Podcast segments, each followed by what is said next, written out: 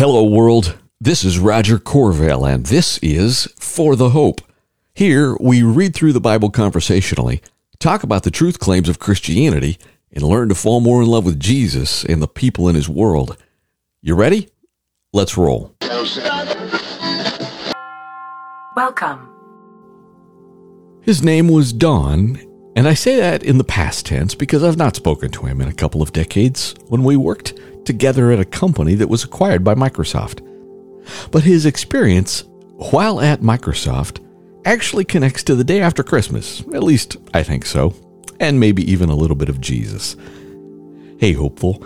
Welcome to For the Hope's Sunday Reflection, where we pause from our Monday through Saturday reading through the Bible in a year bit to reflect on life and work, and maybe even our hearts in a little different way. We're going to come back to Don in a moment, but I promise that it will connect. In the last couple days, I was reading Psalm 4 on my own, and I went digging when I saw something in a commentary that didn't seem to connect with the text. The commentary referenced something that the text didn't seem to say or or just made me pause. So I did what any one of you can do. You don't need a seminary degree to just compare Bible translations. Many, or even most verses, are rendered about the same, but sometimes they're different, and that gives you a little insight. The reason, of course, is that because the original Hebrew text, in the case of the Old Testament, might have sometimes a semantic range that's broad, or sometimes because all translation involves interpretation, the translators had to make a choice. So check this out. Here are four different translations of Psalm 4 2. How long, exalted ones, will my honor be insulted? How long will you love what is worthless and pursue a lie? That's the Christian Standard Bible, the one that I normally use here. Here's the ESV. O men, how long will my honor be turned into shame? How long will you love vain words and seek after lies? Hmm, interesting. Love what is worthless, seek vain, love vain words, and seek. We'll keep going. Here's the NIV. How long will you people turn my glory into shame? How long will you love delusions and seek false gods? Oh, now we've gone from lies to false gods. And here's the NASB, one of the more literal translation that a lot of scholars use. O sons of men, how long will my honor become reproach? How long will you love what is worthless and aim at deception? So, three out of four of those say something about people pursuing lies or deception, while the NIV refers to that as false gods. Well, are false gods lies or deception? Yep. And if we put anything ahead of God, isn't that in fact idolatry or a false god? Yeah, it sure is. Now, today is the day after Christmas, one of the biggest shopping days of the year, and this is no rant against consumerism, but it got me to thinking about people and technology and shopping and and our hearts maybe in an analogical sort of way. You see, it snowed overnight here, but it's so, you know, it wouldn't be wise to get in my car and go shopping, even if I wanted to. But the amazing thing about technology is that I can shop online. But at the same time, it's both easy to access infinite goods delivered easily, and at the same time, it is also a temptation to endless comparison, thinking that what you've got isn't good enough, or FOMO, fear of missing out. How might that apply to people? Well, as a guy who's been on dating sites on and off in the last half a dozen years, I've observed the same temptation with people. The good news is you can meet people online, even in the same town that you might never have met in any other circumstance. But the temptation is to endlessly compare, thinking what you've got isn't good enough. FOMO, fear of missing out.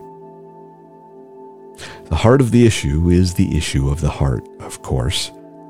But it really should make us also think about how we lead and manage people or organizations. You see, Don was laid off and rehired at Microsoft three separate times. Rehired, meaning he wasn't laid off because of performance issues, but just because he was in the wrong place at the wrong time. Now, I am enough of a laissez faire libertarian in my economic outlook that the company had free choice and Don had free choice. Nobody was getting forced to do anything here, right? This isn't a comment about, well, there ought to be a law. No, the point is the heart. My longtime business partner, Scott, now among the dearly departed, used to say, You can manage people, or you can manage numbers. And again, this isn't a bash on free enterprise, rather, it's a call to check our own hearts. Because whether it's shopping for stuff, or leading a team, or a company, or some other form of an organization, our highest call is what? To honor God, to put Him first and anything else is a pursuit of deception and lies. Anything else is idolatry. Jesus himself said, this is Luke 12 15. Jesus said, He then told them, Watch out and be on guard against all greed, because one's life is not in the abundance of possessions. What is what are we supposed to truly value? Doesn't mean possessions are wrong. Is he saying that being that you shouldn't be a good business person or a good steward that grows the value of that which you're managing? No. In fact, that would be itself decidedly unbiblical. He's saying to guard your heart. We can manage people or we can manage numbers. Paul, writing to Timothy, famously said, 1 Timothy 6 9, but those who want to be rich fall into temptation a trap, and many foolish and harmless desires which plunge people into ruin and destruction. For the love of money is a root of all kinds of evil, and by craving it, some have wandered away from the faith, pierced themselves with many griefs. Is he saying not to be a good business person or steward that grows the value of that which you're managing? Nope. In fact, that would be decidedly unbiblical. He's saying to guard your heart, and we can manage people or we can manage numbers. Or how about John, last one? 1 John 2:15 says, "Do not love the thing world or the things of the world. If anyone loves the world, the love of the Father is not in him." For everything in this world, the lust of the flesh, the lust of the eyes, and the pride in one's possessions is not from the Father, but is from the world. And the world with its lust is passing away, but the one who does the will of the of God remains forever. Is he saying to not be a good business person or steward or that stuff is wrong? Nope. In fact, that would be itself decidedly unbiblical. He's saying to, yep, guard your heart. We can manage people or we can manage numbers. So you can see how God, back to Psalm 4, how God might be getting in the business of someone. God wants your heart, your faithfulness, and some are called to lead, manage, steward, grow. It's not wrong to be wealthy. In fact, leading and managing and stewarding and growing is right and true and good and beautiful. But given that we live in a world that didn't exist when we were growing up, with technology changing everything from the nature of our shopping to our relationship with people and even how we find a date, the risk is that we run the numbers at the expense of leading people heart to heart, caught up in FOMO, fear of missing out. We can manage people or we can manage numbers.